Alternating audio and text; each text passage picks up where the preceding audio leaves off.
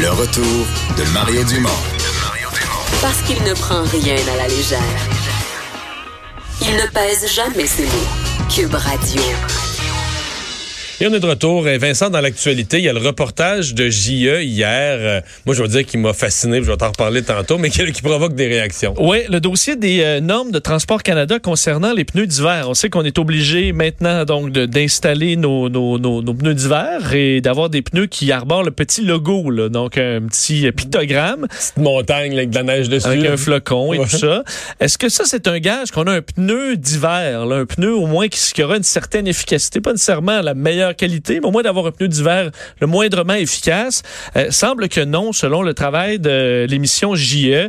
Euh, comme quoi, bon, oui, au Québec, le Code de sécurité routière euh, prévoit l'obligation d'avoir ce pictogramme pour circuler l'hiver, mais les critères de Transport Canada pour avoir le pictogramme sont vraiment, vraiment très minces. En fait, on doit tout simplement avoir dans des tests d'accélération, qui est le seul test qu'on fait, une performance de 10% supérieure au fameux pneu 4 saisons qu'on essaie, tu sais, qui est épouvantable en hiver, on s'entend.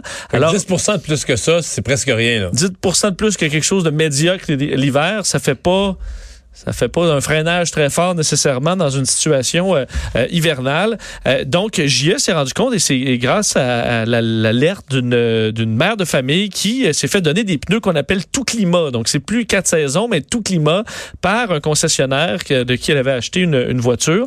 Et ce, les, les, pneus avaient ce pictogramme. On se rend compte que c'est des pneus de très mauvaise qualité. En fait, tous les experts auxquels JE se, se sont adressés, tout tous les experts s'entendent pour dire que c'est des pneus qui sont hmm. carrément dangereux à éviter l'hiver. Faire entendre un extrait de euh, responsable, en fait, le porte-parole euh, de, euh, de Transport Canada, Denis Bro, à qui et c'est Denis Thériault qui, est allé, qui a amené le pneu carrément qui porte le pictogramme correct.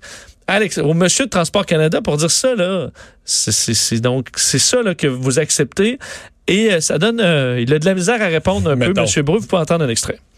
Alors ici, on a le pictogramme. Oui.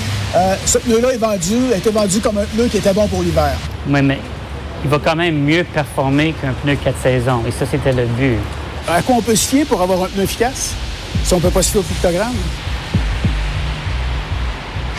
Bien, vous pouvez vous fier du fait que ça fonctionne mieux qu'un pneu 4 saisons. Bon, puis il y a des silences qui parlent plus que des mots. Hein? Oui, puis un regard, même lui, à la fin, là, il regarde, on voit dans les yeux qu'il et c'est l'argumentaire est mince. Alors, est-ce que c'est les normes sont insuffisantes? quand tu dis que le reportage me fascine, moi, ce qui me fascine, c'est toute la société, le Parlement, puis j'ai été dedans. Toutes les discussions qu'on a eues, Vincent, les lignes ouvertes sur la date. Le 15 décembre, le monde appelle de lignes ouvertes. Le 15 décembre, c'est bien trop tard, ça devrait être le 1er décembre. Voyons, ça devrait être le 15 novembre. Toutes les discussions sur la date des années, ça fait 12 ans qu'on parle de la date, puis on mis ça trop tard, on mis ça trop tôt, puis tout ça. C'est vrai. Puis jamais on s'est interrogé sur ce qui est encore plus fondamental que la date, c'est de savoir, OK, mais ce pictogramme-là, -là, c'est-tu, y a-tu quelqu'un qui contrôle? Puis je plaide coupable, moi-même, tout le monde, on s'est jamais posé la question. on discute de la date, la date étant quelle date? Étant la date à laquelle il faut installer un pneu d'hiver. Mais est-ce que ce pneu d'hiver est vraiment certifié, nous protège, est plus efficace? Puis on s'est fié, ben, un pictogramme. Bon, on s'est dit, moi, je suis Transport Canada. Euh, bon, en fait, ça rentre dans le pneu d'hiver. Le pneu, toute saison, j'aurais pas cru chapeau que c'est Chapeau à JE d'être allé poser, c'est débarquer du débat de la date, là, puis embarquer sur une question qui finalement, je dis pas que la date a pas une forme d'importance, mais, mais c'est qu'avec ce pneu-là, peu importe la date, un pneu toute saison, pas un pneu vous êtes en danger sur les routes du Québec. Euh, alors oui, ça peut être plus efficace qu'un ancien pneu euh, quatre saisons, mais le, à la marge, à la, mais à peine. Alors euh, des pneus carrément dangereux qui ont fait euh, réagir le ministre des Transports François Bonnardel, d'ailleurs, qui a publié, il, lui a parlé dans son, émission un peu plus tôt aujourd'hui, disant qu'il allait demander des réponses à Transport Canada pour s'assurer que le pictogramme se retrouve uniquement sur des pneus d'hiver et non des pneus dits tout climat et qui suggère aux gens carrément de, de, de, vérifier leurs pneus et de s'équiper, disons, à l'aide de conseiller peut-être et pas seulement de se fier à ce pictogramme. Est-ce qu'il pourrait y avoir à cette date-ci un nouveau candidat dans la course à l'investiture démocrate, euh, quelqu'un qui pense qu'il y aurait plus de chances que les autres de battre Donald Trump? Oui, l'ancien maire de New York, Michael Bloomberg, qui pourrait peut-être sauter dans la course, lui qui avait dit que non, il n'allait pas y aller. euh, mais Qui vaut, qui- qui vaut quelques dizaines de milliards lui-même. C'est pour ça que c'est drôle comparé à Donald Trump, qui a toujours été, lui, le, le- c'est le, Le champion de la finance, c'est le milliardaire. Il mais- vaut 2-3 milliards, Trump, Exact. au mieux. Là. Euh, Michael Bloomberg, 55 milliards. C'est euh, la neuvième plus la neuvième fortune mondiale. Fait qu'il pourrait acheter Trump et le faire acheter par un courtier sans s'en occuper lui-même. Sans se déranger. Il paye la commission, En, puis il y a en soupant, là. en soupant, puis à la fin, il, reste, euh, il en restera encore 52 milliards. Alors, effectivement, au niveau de la comparaison de fortune, c'est... Puis nous, bon, on s'en fout de la comparaison, mais on sait que Donald Trump s'en fout probablement pas de cette comparaison-là. Alors, rapidement, Donald Trump est Parce tombé... que 1000 millions, quand t'en as pas un, je veux dire, c'est un concept. là. Exact. Mais quand on a euh, rendu là, le- chaque milliard, je pense Ouais. que c'est important.